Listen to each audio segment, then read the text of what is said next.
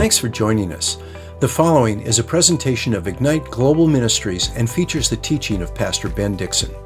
Pastor Ben has a vision of strengthening the church to impact the world. He serves as lead pastor at Northwest Foursquare Church in Federal Way, Washington.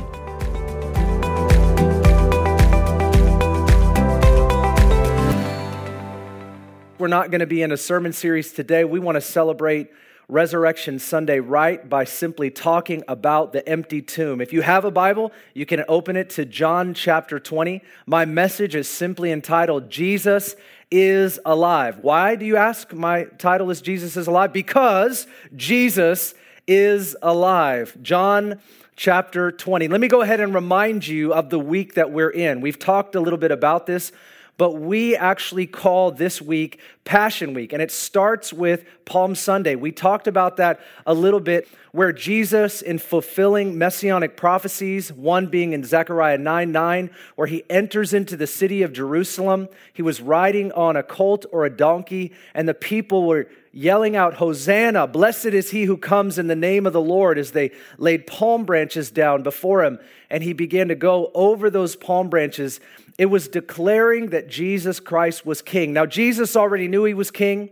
His disciples already knew that he was Messiah, but this was a moment of fulfilling prophecies about the coming Messiah, preparing Jesus for his death, burial, and resurrection. We move on from Sunday in the Passion Week, and we look at Monday through Wednesday. And if you follow along with our study, which we posted online on our website, you'll see that Jesus does several things that are both significant in declaring that he is truly the king, truly he is the Messiah, and also the things that he wanted for his disciples to know so that they could continue his ministry. We fast forward all the way to Thursday, and by 6 p.m., that's where we see Jesus and his disciples, and they're gathered around the Passover feast. We call this sometimes the Last Supper. And if you read the book of John, right about chapter 13 and ongoing for several chapters, there are these significant moments where Jesus Christ is saying things to his disciples that they needed to know. In fact, he washes their feet and he tells them that those that do the same as he is doing unto them, that they are blessed in their doing. And he talks to them about the soon incoming Holy Spirit, saying to them, It is better that I go so that the Holy Spirit can come because he's with you, but he will be in you. And Jesus, of course, had to die and he had to rise again and ultimately ascend to the Father so that he could send the precious promise of the Father, the Holy Spirit. He talks to them about the Holy Spirit coming. He says many other things to them during that time. He calls them friends. He speaks to them clearly about his plan that he must die, that he must be rejected, and that he must rise again in three days. We know the disciples did not fully understand everything that Jesus was telling them at that time. In fact, he even tells them that. He says, The things that I'm saying to you, there are many more things that I would like to say to you, John chapter 16, but you cannot bear them now.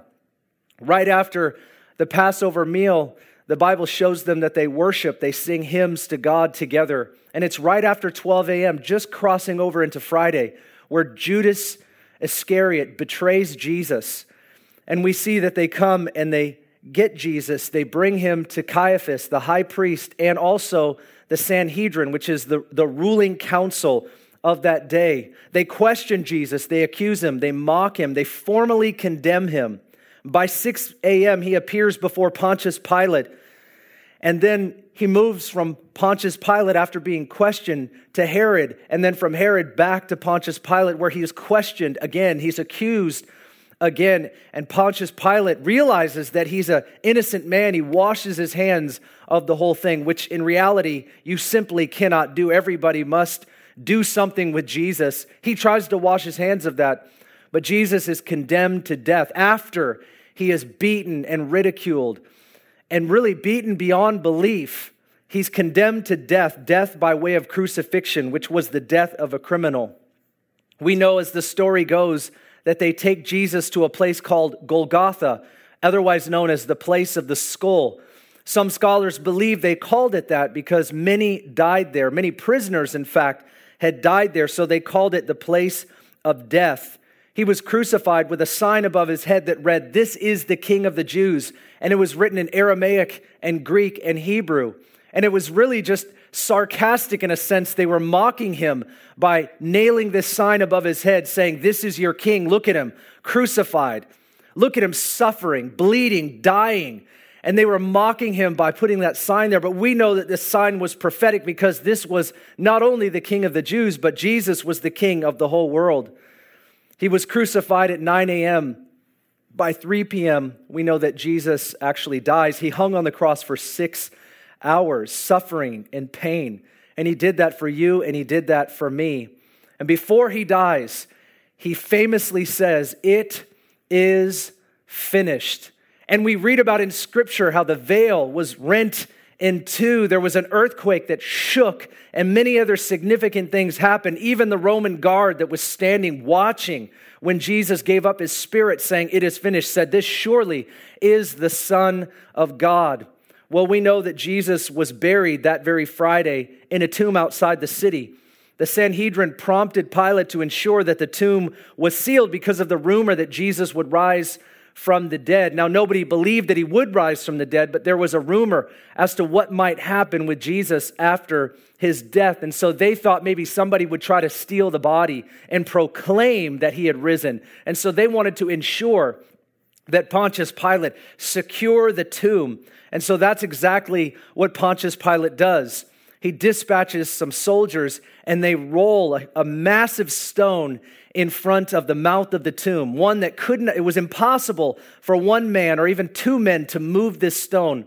And they would take this moldable type clay with the imperial imprint of Rome and a, they would tie a, they would tie a rope around this stone and put that clay over it. And anybody that would break that, that seal would incur the, uh, the, the imperial wrath against them. You can imagine that this was a very serious thing to have these guards, to have this seal. And Jesus was in the tomb for three days. He's in there Friday, he's in there Saturday. It's the silent Sabbath. But then Sunday comes. Sunday is that day, that moment that we are standing in and celebrating right now. And in doing that, what I would like to do today is I would like to read John chapter 20, verse 1 through 19. And as I said, if you have a Bible, please go ahead and take that out and you can read along. I'm reading in the New American Standard Version, and this is what it says. Now, on the first day of the week, Mary Magdalene came early to the tomb while it was still dark and saw the stone already taken away from the tomb. So she ran and came to Simon Peter and to the other disciple whom Jesus loved, and said to them, They have taken away the Lord out of the tomb, and we do not know where they have laid him. So Peter and the other disciple went forth, and they were going to the tomb. The two were running together, and the other disciple ran ahead faster than Peter and came to the tomb first. And stooping and looking in, he saw the linen wrappings lying there but he did not go in. And so Simon Peter also came following him and entered the tomb, and he saw the linen wrappings lying there as well. And the face cloth, which, which, which had been on his head, not lying with the linen wrappings, but rolled up in a place by itself. So the other disciple who had first come to the tomb then also entered, and he saw and he believed. For as yet they did not understand the scripture that he must rise again from the dead. So the disciples went away again to their own homes. But Mary was standing outside the tomb, weeping. And so as she wept, she stood and looked into the tomb, and she saw two angels in white sitting, one at the head and one at the feet, where the body of Jesus had been lying. And they said to her, Woman, why are you weeping? And she said to them, Because they have taken away my Lord, and I do not know where they laid him. When she had said this, she turned around and saw Jesus standing there and did not know that it was Jesus. Jesus said to her, Woman, why are you weeping? Whom are you seeking?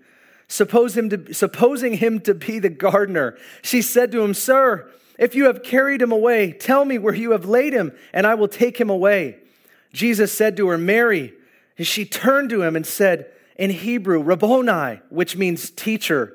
And Jesus said to her, Stop clinging to me, for I have not yet ascended to the Father, but go to my brethren and say to them, I will be ascending to my Father and your Father, and my God and your God. And Mary Magdalene came announcing to the disciples, I have seen the Lord, and that he said these things to her.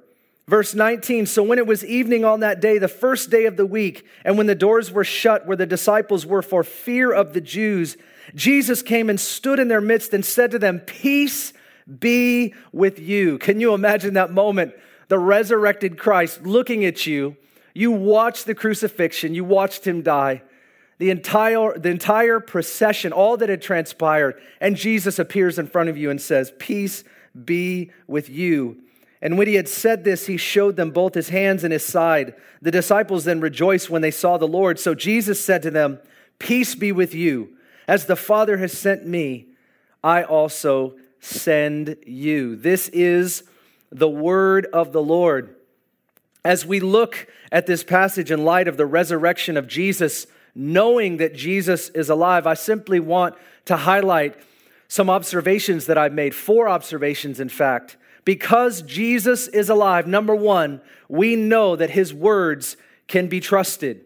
In verse 8, it says, Finally, the other disciple who had reached the tomb first also went inside. And listen, it says, He saw and he believed. We know this verse is speaking of none other than John himself. John is the one who, of course, wrote this gospel, calling it the Gospel of John, is what we do today.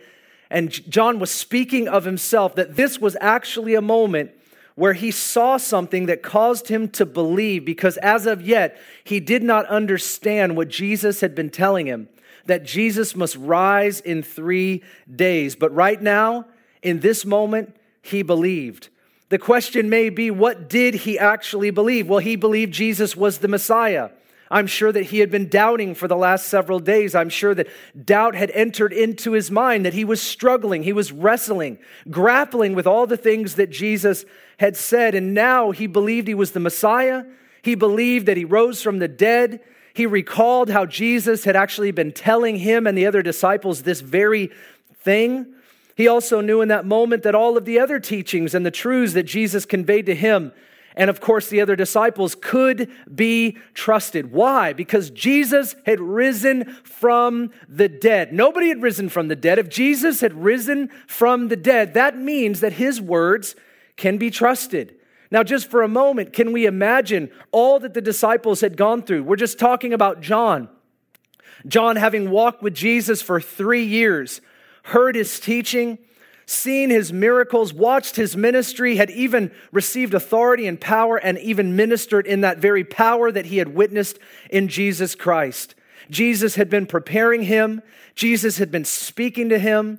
They shared personal and intimate moments over a period of three years. And to walk through the Passion Week, knowing now that Jesus is the Messiah, I can imagine the confusion, how perplexed that he was when Jesus was taken when Jesus was beaten beyond recognition, I can't even imagine the moment or what it would have felt like for the disciples to see Jesus Christ, who they know, and it has been confirmed to them that he is the Messiah, the King of Israel. To watch this happen to him and then to stand there when he was one of the few disciples that was there at the cross while Jesus was being crucified. And he hung on the cross for six hours Maybe John was waiting. Maybe his heart was hopeful that Jesus somehow, some way, that this wouldn't end up the way that it did. Saturday was probably a very lonely, disillusioned, perplexing day for him and all of, other, all of the other followers of Jesus. I bet you he was doubting the words of Jesus. I bet you that he was experiencing a heaviness that is hard for us to probably convey. It's hard for me to help us understand. It's, it's something that wasn't just in his mind, it was something that he was feeling in his soul. I bet he was vexed. I bet he was walking through incredible pain and turmoil, remembering the things that Jesus said. Like Jesus would say, I will never leave you or forsake you. Well, it sure doesn't look like that's the case. Jesus would say to them, Where I am going, I will prepare a place for you, and there you will be with me also. Doesn't seem like that. They, they didn't have that concept now. John wasn't thinking like that, that the suffering, the burial, and the resurrection, like he didn't put it all together, that this was a heavenly reality that Jesus was speaking about, but now he's questioning. Remember how Jesus would tell them that those that believe upon him, they shall have eternal life. Now, they've just witnessed their Messiah die, and this wasn't their theology. How confusing that must have been how much doubt he must have had towards all of the teachings, all of the words, and all of the ministry of Jesus. Now, in this moment, standing in the tomb, remembering that Jesus did, in fact, say that he would rise in three days, all of that confusion in John's mind broke in a moment. And that's exactly what happens for us. In a moment, all of the confusion, the turmoil, the doubt can break. Why? Because Jesus is alive. You should look at your neighbor right now and smile and say, Jesus is alive. Why? Because it's true. Jesus is, is alive, which means that we can trust his words. Friends, there are, there are many religions in the world, and there have been many leaders who lead all of these religions and said all of these words and shared all of their teachings. And there's something that all of them have in common. All of those leaders are dead. Jesus is alive. Listen to me very carefully. This is what distinguishes Christianity from everything else is that the one that we are following, the one that taught us Christianity, the one that the of the words that we are teaching and preaching and believing and following, our leader is not dead, unlike every, every other religion in the entire world. He is alive. All of the other words of all of the other religions they can be shared, they can be debated, they can be propagated, but can they be trusted? Can they be trusted like the words of Jesus? That's the question that we have today. And the answer, as far as I'm concerned, as for me and my house, the words of Jesus can be trusted because he is alive. The resurrection of Jesus reminds us that what he said was true. He said that he is the way to the Father. He said, I am the way, the truth, and the life. No one comes to the Father. No one comes to God except through me. Jesus said that we could be forgiven of our sins. Jesus said that we would have eternal life. Jesus said that those who believe upon him, he has given them the right to become children of God. That we, you and I, are sons and daughters of God when we choose to believe upon Jesus. He will not force it upon us, but he invites us to it. And he paid for this right for you and for me with his own life. It has been sealed by his blood, and it has been approved and attested by his resurrection. Paul said to the Corinthians this very thought that I am conveying to us in this point. 1 Corinthians chapter 15 verse 17 and 18 Paul says, "And if Christ has not been raised, then your faith is useless and you are still guilty of your sins. In that case all who have died believing Christ are lost." This is what he's talking about. He's talking to a people that had heard that Jesus himself had not raised from the dead, and they also believed that they too would not be resurrected. So 1 Corinthians 15 is devoted. It's a chapter that is fully devoted and furnished with the concept that Jesus died Jesus rose again, and because he rose again, we will rise. And those that are teaching falsely, those that are teaching error, those that are saying otherwise are wrong because the fact is either he rose or he didn't rise. But if he didn't rise, everything that we believe as Christians, Everything that we preach, everything that we follow, it is all useless and meaningless because he had to have risen for those things to be true. Our faith is in the resurrection of Jesus. This is what the apostles preached. They saw him raised with their own eyes. We are reading the words of eyewitnesses, and so his words can be trusted not just hearsay, not just from somebody that heard about, that heard about, that heard about, but we have it recorded from eyewitnesses that Jesus Christ had risen from the dead, and we can trust his words. The second observation that I want to make from this passage is because Jesus is alive, his transformation can be permanent. We read here in verse 1 that it, how it says Mary Magdalene, and we know from other gospel accounts that there might have been others, of course, with her but she went to the tomb early in the morning. She wanted to see the body of Jesus. She at least wanted to stand there and see that the tomb was sealed.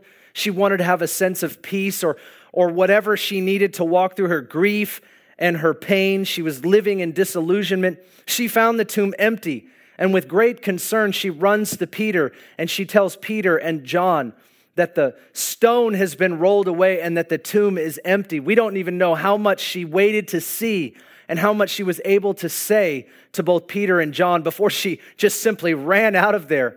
She just knew that the body was no longer there. She tells Peter and John, Peter and John, run there. And the next thing we know about Mary is in verse 11. She's standing there right outside the tomb and she is weeping bitterly. Her heart is crushed. Why was she weeping? That's a question that I want to look at today. Why was Mary Magdalene weeping? Well, one reason probably could be that we read in Luke chapter 8 and Mark 16 that Mary was a demonized woman. She had a very serious past. And it tells us explicitly that Jesus Christ cast seven demons out of Mary.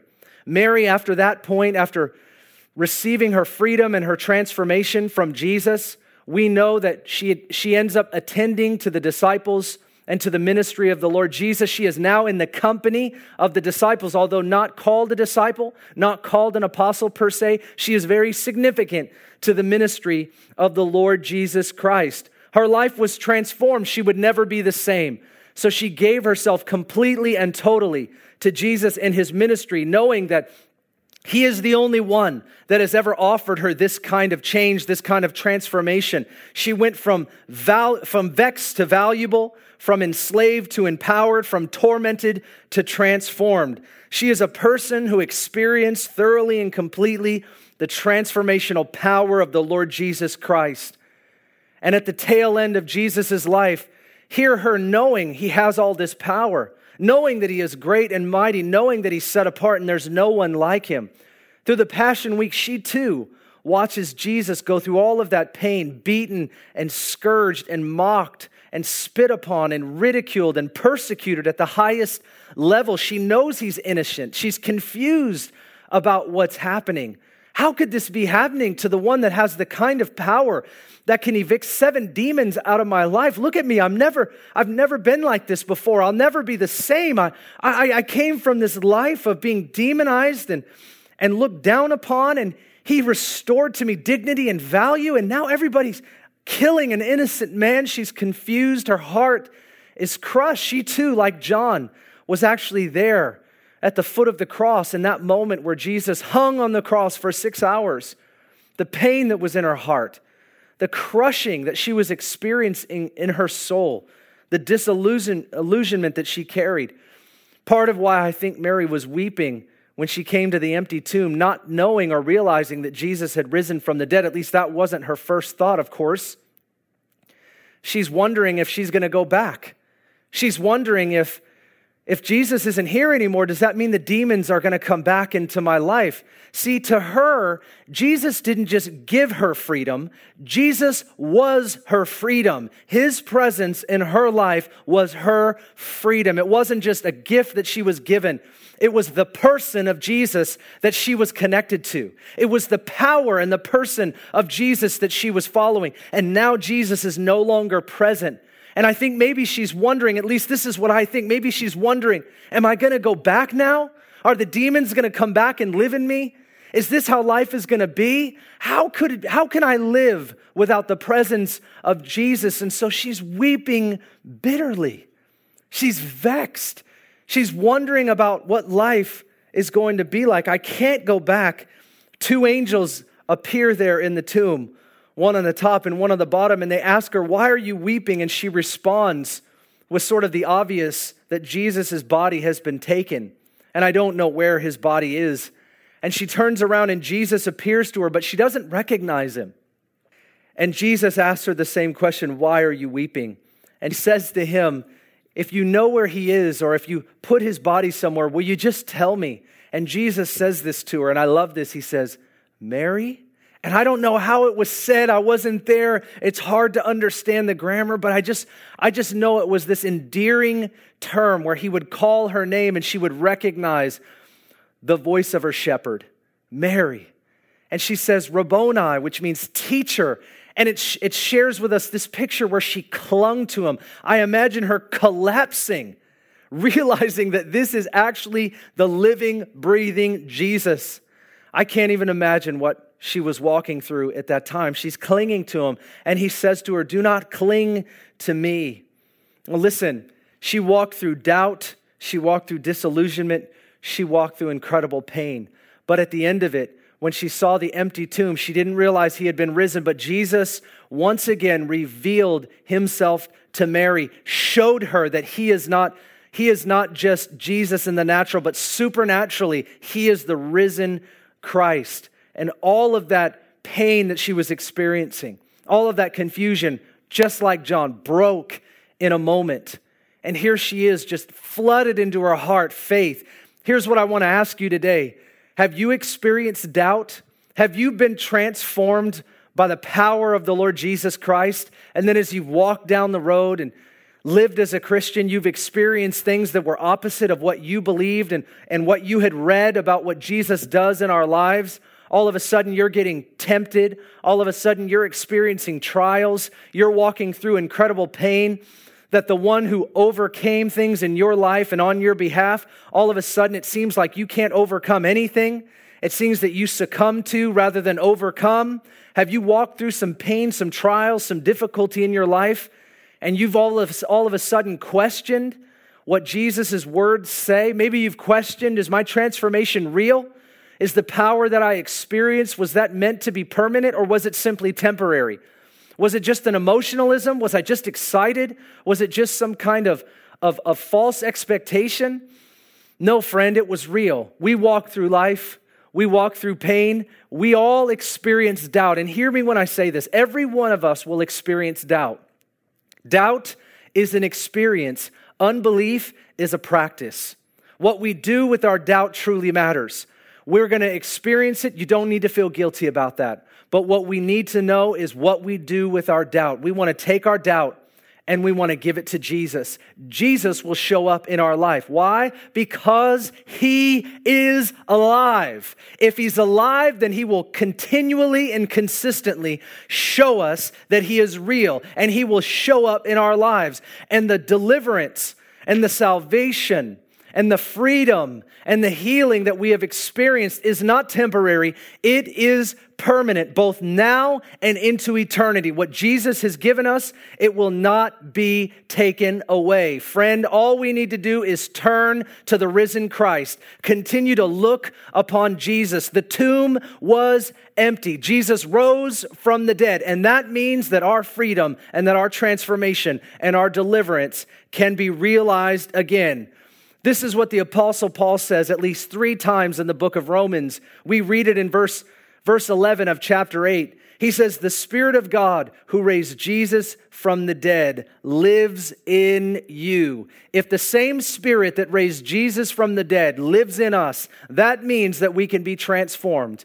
And right now, I don't, I don't know what you're walking through. I don't know what, what experience you are having right now. I don't know if you're struggling or wrestling with doubt shame or guilt, no longer looking at Jesus, no longer considering how powerful he is that he, that he rose from the dead, that that same spirit that rose Christ from the dead lives in you if you believe in him.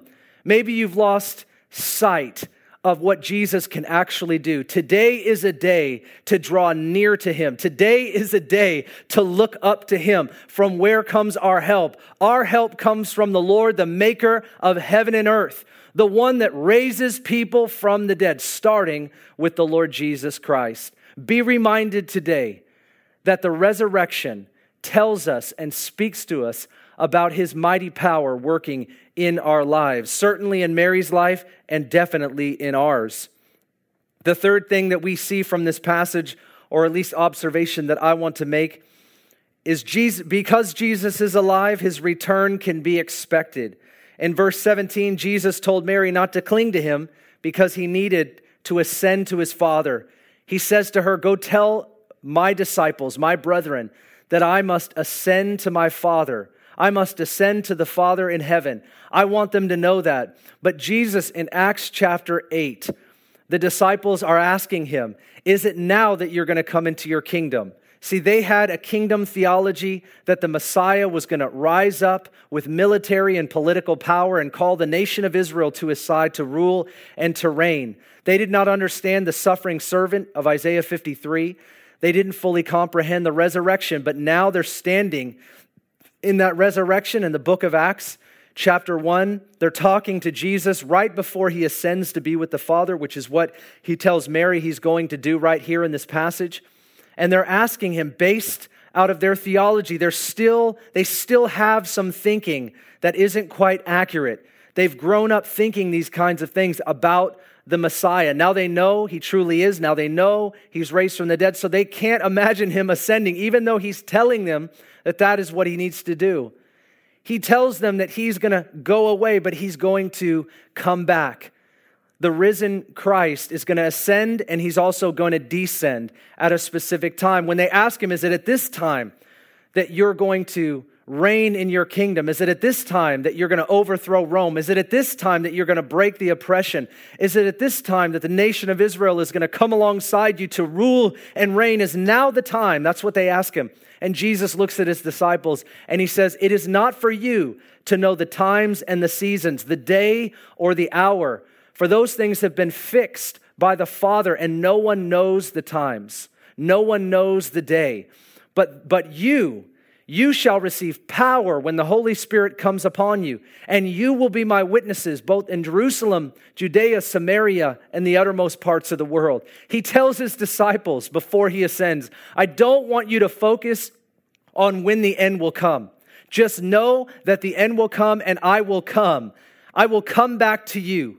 And Jesus wanted them to focus what? On his mission and his ministry. You will receive power and you will be my witnesses. And I want you to go out over all the earth and I want you to spread this message and I want you to share what you have seen and what you have heard. What have they seen and heard? Well, they've heard Jesus teaching for three years but now they've seen him raised from the dead. And that is what the apostles preached. They preached the resurrected Jesus. They gave their lives to preach the message of a resurrected man.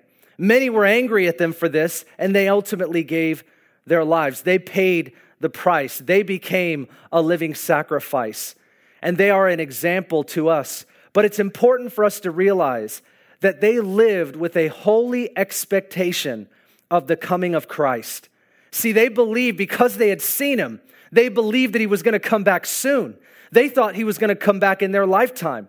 You see that all throughout the letters in the New Testament, whether it's John talking, or it's the Apostle Peter, or it's Paul. In the letters, you see that there was this very serious expectation. There was this urgency that was imparted through those letters. When we read the Bible and we read it honestly and we read it clearly, we can get that urgency. We, we have that sense that Jesus is going to return. Nobody knows the day or the hour.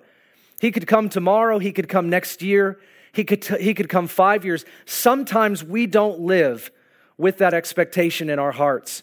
We need to glean from this moment.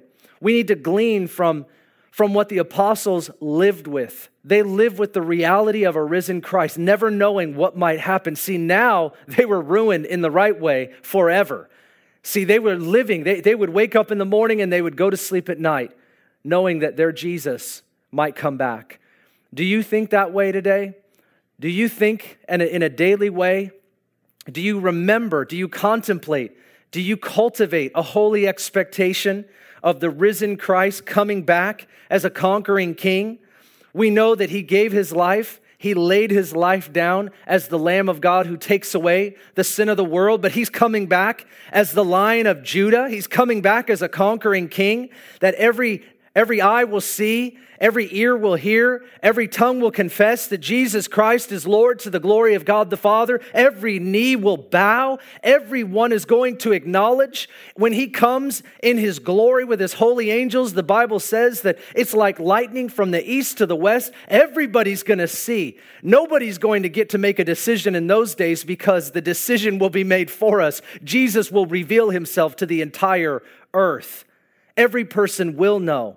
But you and I live with the holy expectation that his return is imminent. We do not know when it will happen, but here's what we do know. We know that we have the message and the ministry of Jesus Christ that has been entrusted to us. What are we doing with it? If we're living in light of his, of his coming, if we're living with an expectation of his coming, we don't want to be found just loose living. We don't want to be found living and giving over to the flesh. We want to be found that we were waiting, that we were longing for, that we were crying out on the earth for Jesus to come. There's something they used to say in the early church, And the word that we use today or has been used is Maranatha or so come, Lord Jesus. It's how the book of Revelation ends. So come, Lord Jesus. We don't say that as a passive statement. We say that in expectation. We say that in active service. We say that with the gospel of Jesus on our lips and good works in our hands, we say, Come, Lord Jesus. We live our life this way. Because Jesus is alive, we can live with a very real expectation that our King is going to return. This is not a fiction story.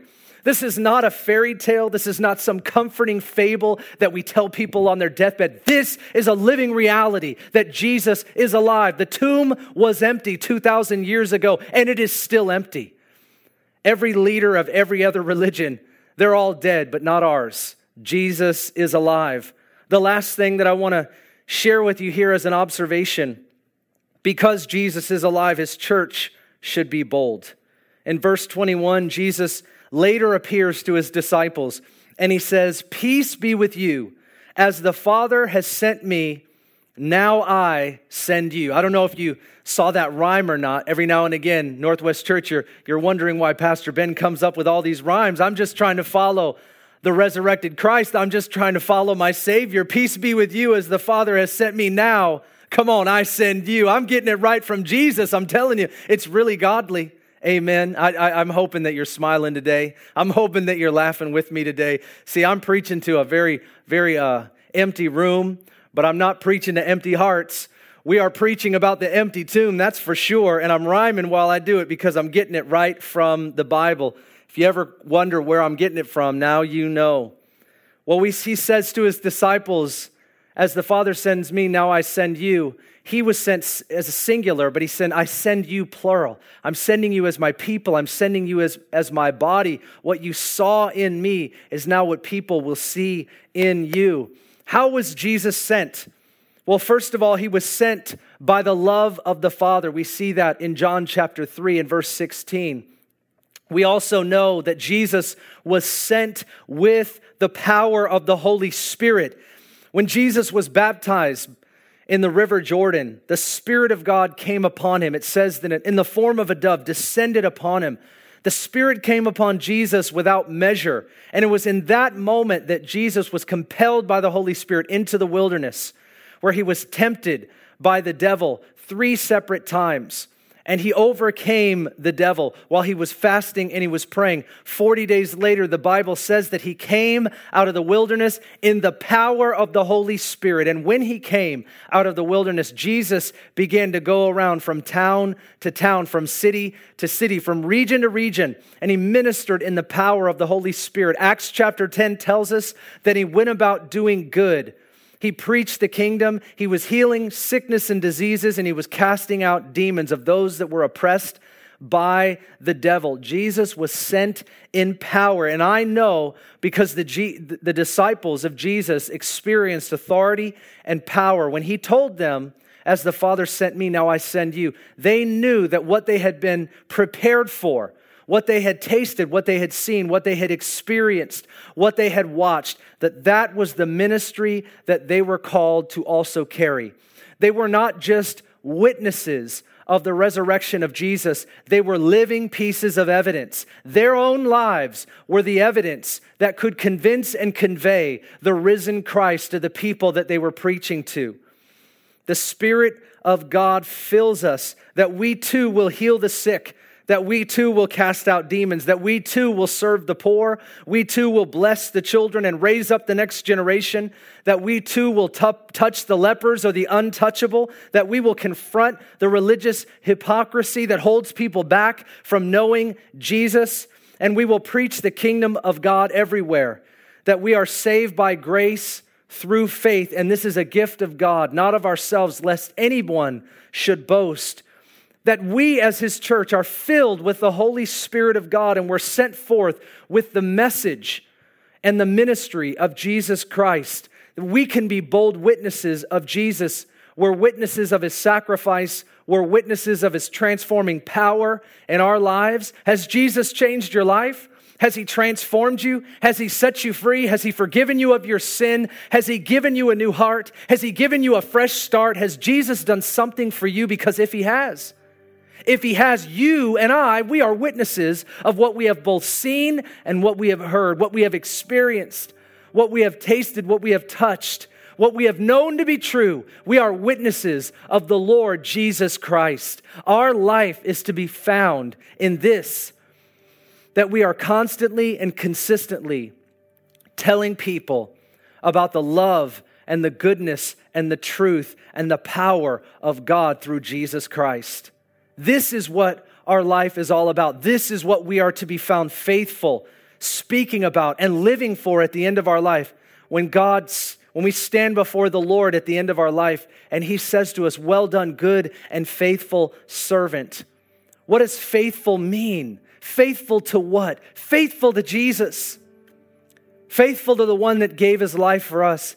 Faithful to the one that proved to us that he loved us more than we could ever know. That he gave his own life so that you and I could have eternal life. There is no other religion that preaches this. There is no other God that shows us anything like this.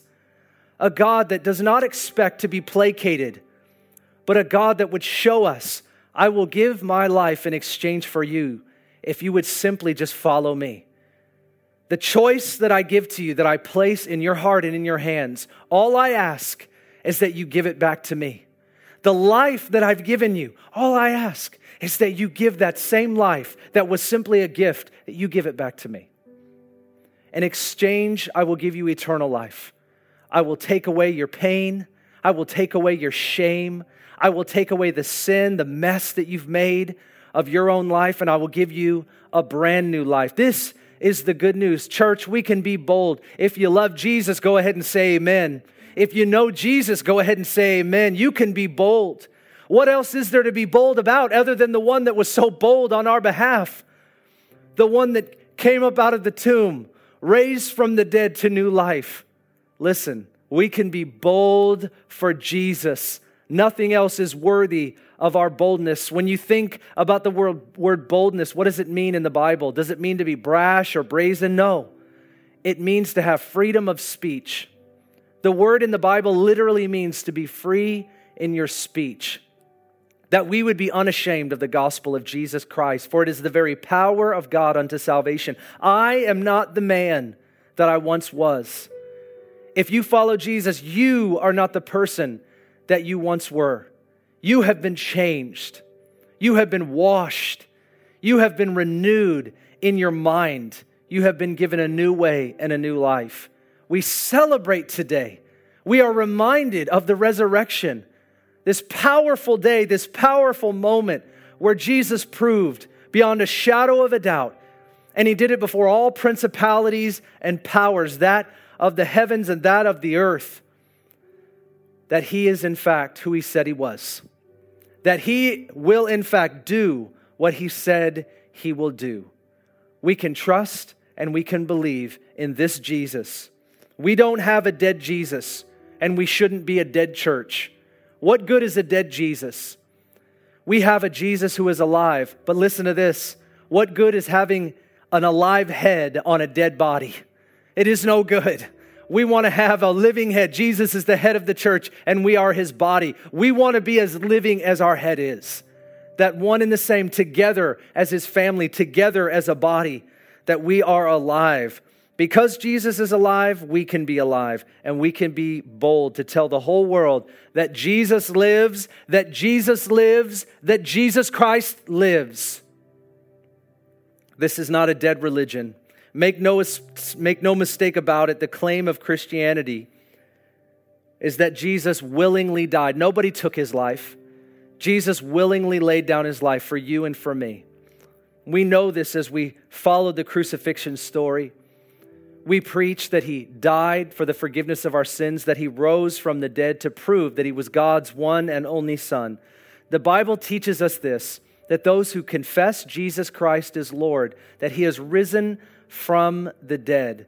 They confess with their mouth and they believe in their heart he has risen from the dead. Those who do that, it is placing their faith in Jesus. that they shall be saved. I wonder if I'm talking to anybody. If you're watching me right now, I don't want you to tune off. I want you to listen.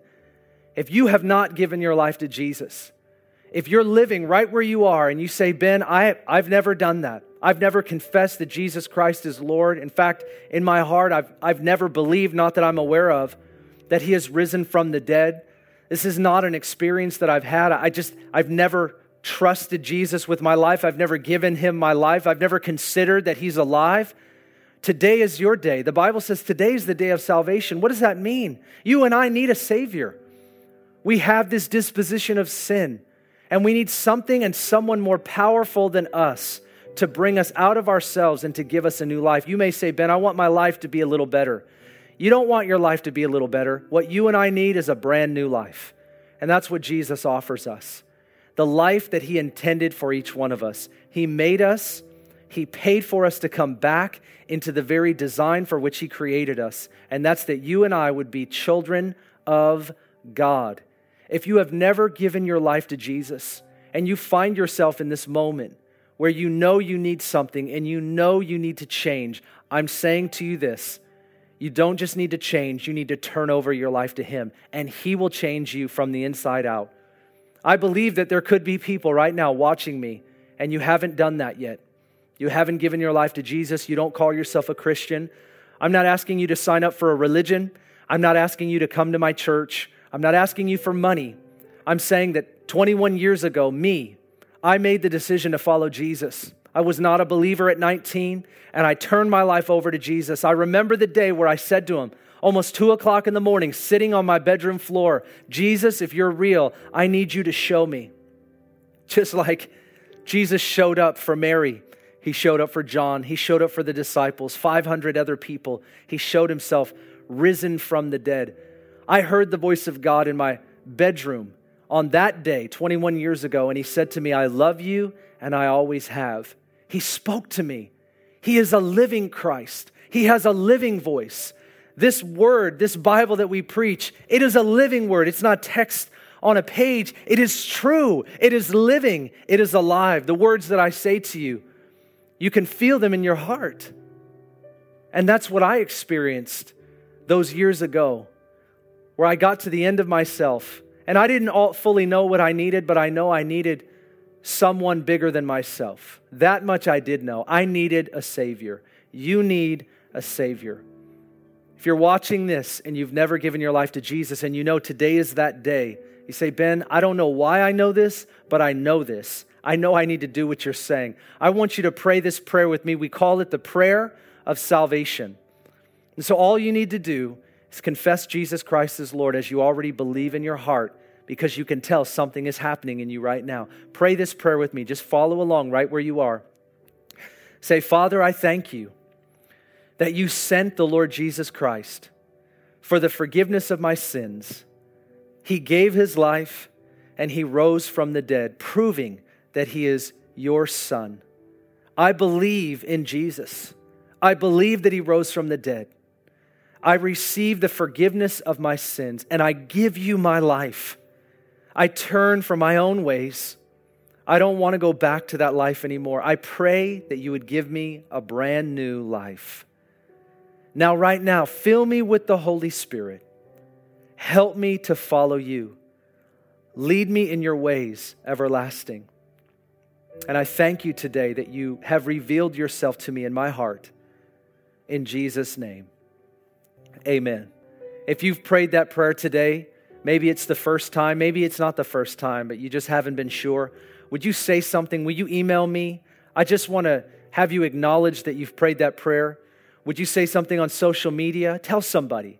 It's a good time for us to take what's inside of our heart and bring it out of our mouth, right? The, the Bible says the abundance of our heart, our mouth speaks. So if it's overflowing right now, say something, tell somebody. It's really important. I would love to meet you. You don't have to sign up for anything. I just would love to meet you. I'd love to talk to you more about Jesus. I'd love to help you consider what you have given yourself to and who it is that you're following. Now, maybe you're watching me and you say, Ben, well, I am a Jesus follower. I've given my life to Jesus, but maybe you're not in the right place. Maybe you are trying to follow Jesus, but you've been avoiding. Maybe you've been backsliding, is the word that we use. You've been walking in different ways. You, you've been doing things that you're not proud of. Now, we all sin and fall short of the glory of God. We're all being conformed to the image of his son. But maybe what you would say to me today is that, Ben, I'm not really walking with Jesus. I haven't read his word in a long time. I haven't heard his voice in a long time. Maybe you haven't even been to church in a long, long time. And here you are watching me, watching this guy. And I'm talking to you, and I get to say this to you. You can come back home. Just because you've walked away from him does not mean that he's walked away from you. You can always surrender yourself to him you can always come back into that close relationships. He never leaves us, He never forsakes us. But that doesn't mean that we don't ever walk away from Him. And maybe you could say that today. You could say, Ben, I've walked away from Jesus. I've walked away from that close relationship. Maybe you were frustrated. Maybe you were upset. I don't know what happened. Maybe you lost someone and you became disillusioned. Maybe you can relate to Mary. Maybe you can relate to John. They walked through pain, difficulty, disillusionment, doubt. But Jesus showed up and he showed up strong. And he wants to do that for you today. Could you acknowledge that you need to surrender? Pray this prayer with me if that's you. You need to surrender your heart today to Jesus. You already know him, you've already prayed, but today is a day of surrender for you. It's time to wave the white flag. And so pray this with me. Say, Jesus, I surrender to you. I turn from the life that I've been living. I acknowledge that there is nothing for me there. And so I repent, which means I turn from that and I turn to you. I recognize and I acknowledge that you have risen from the dead, showing that you have all power. And I place my life in your hands. I ask you that you would fill me with the power of the Holy Spirit, that I could live what the Bible teaches. I want to live for you. Would you now break the shame? Would you break the false guilt over my life? Would you forgive me and cleanse me from my sin? And would you help me, Lord, to give to others what you've given to me? Help me to live for you in a way that is significant, in a way that I've always wanted to. I love you, Lord, and I thank you that you have never left me and you have never forsaken me. In Jesus' mighty name.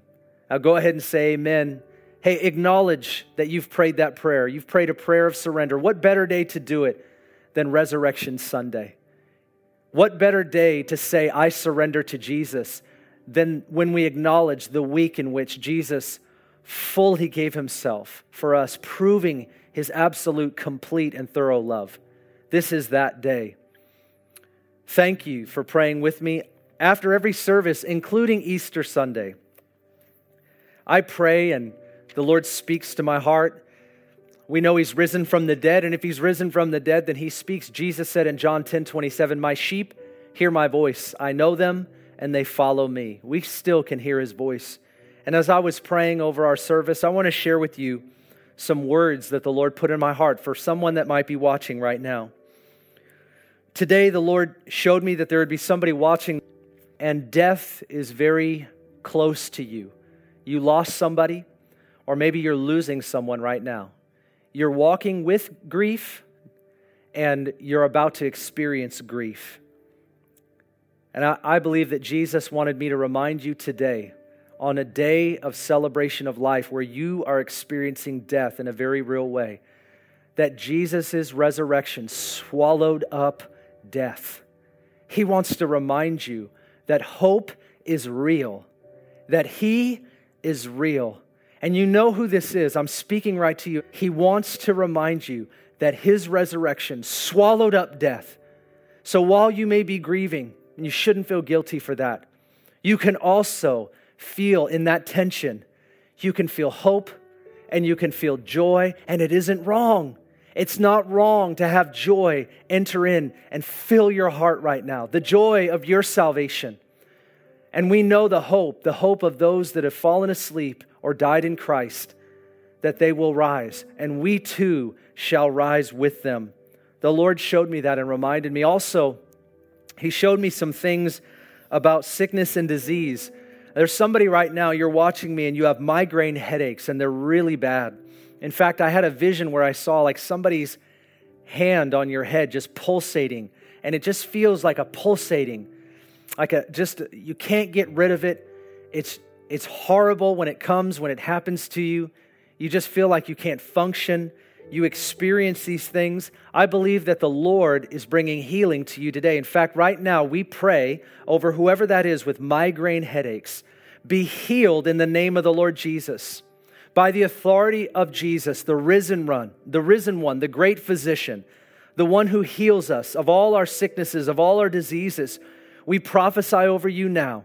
Be healed in the name of the Lord Jesus. We command the migraines to leave, the pain to flee, and that you would receive rest and you would receive healing. Maybe you don't even know the causation of why this happens and doesn't matter, but today we just know the one that brings healing. That's what we need to know. I also saw someone with arthritis in their hands, and it's almost like goes to tennis elbow, where you feel like it starts with your hands, but it goes all the way to your elbows at times where you can't even lift things and it affects your elbows just as much as your hands. And I just saw there was arthritis. Somebody was struggling with that. So we pray today in Jesus' name for healing power to wash over that arthritis, to remove it right now. We thank you, Holy Spirit, that you would release the gift of healing on Resurrection Sunday to whoever might be struggling with that right here and right now.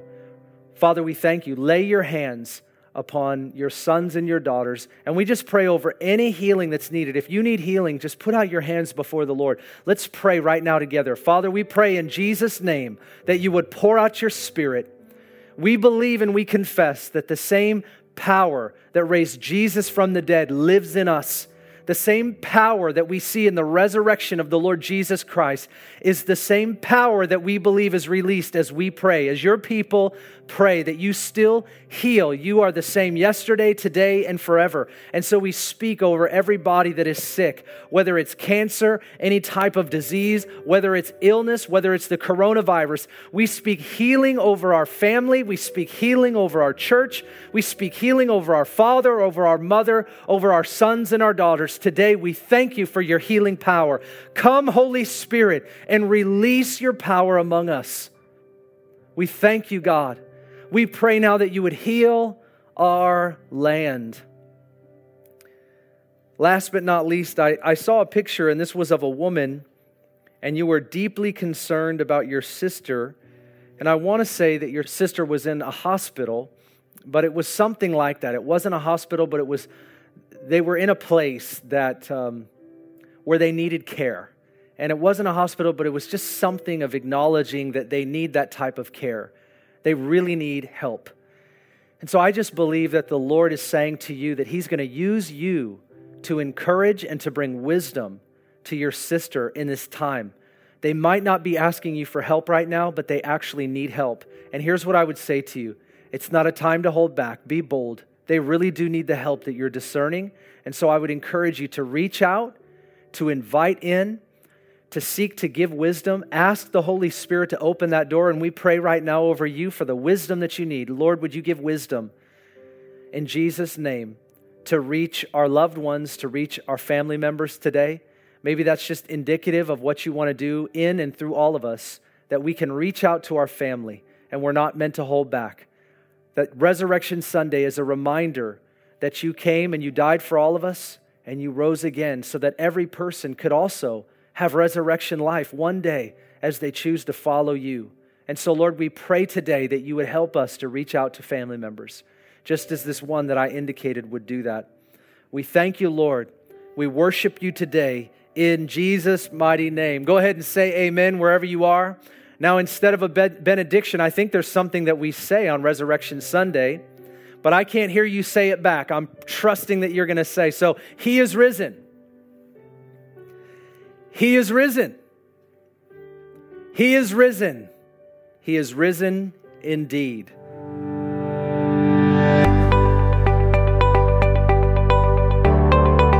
Thanks for listening. If you'd like more information about Ignite Global Ministries, please go to our website, igniteglobalministries.org. While there, check out our Immersion Discipleship School and the books Pastor Ben has written.